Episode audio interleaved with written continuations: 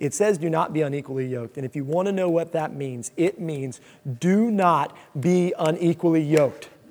That's what it means. Do not join yourself together in a way, and I, and I think it could apply outside of marriage, but I think it definitely applies to marriage. Do not join yourself, do not yoke yourself together with another person in a way that will connect you to that intimately if they don't, if they don't believe. If dating is If preparation for marriage, if dating is preparation for marriage and the person's not a believer and you're still dating them, you, you're yoking Yeah. yourself to them because you're preparing marriage. And, and that's just clear in Scripture. Don't do it. And a lot of people will say, a lot of people say, well, what, what if I break up with them? And you may have friends like this, or you may have been like this. And most of these things, by the way, on here, the only reason I can talk to you guys about them is because I did every single one of them.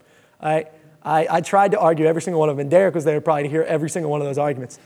But uh, so he knows, I'm sure experiences or people are coming up in your head that I was like, well, and you know, people say, yeah, but, but if I break up with them, what if, what if that turns them off to God? What if that makes them think God hates them? And what I, and what I wrote down here is, this is really my heart on that. Is the Spirit really that pathetic? Is the Spirit of God really that weak that your good looking, hip personality not being in that person's life, God, God really needs you?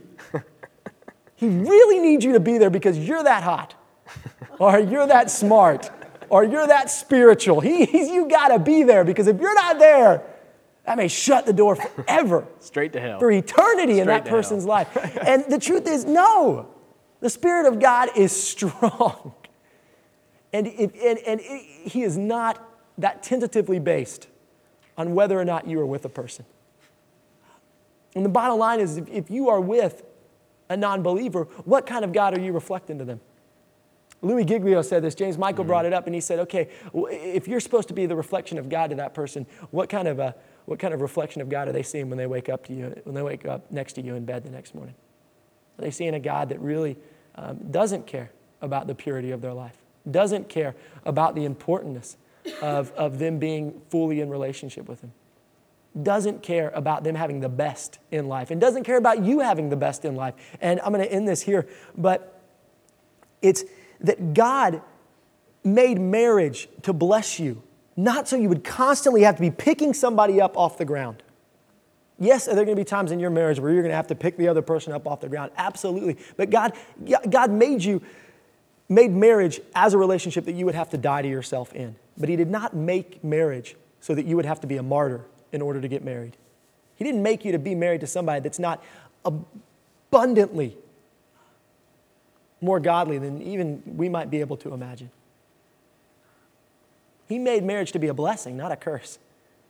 And if you're yoked together with an unbeliever and you're a believer, at some point your marriage is going to be a curse to you. Because it's, it, it might be with your kids, it might be with what you do on Sundays, it might be with them yelling at you about you care more about God than you care about them, but it's going to come down to not looking like what God made it for.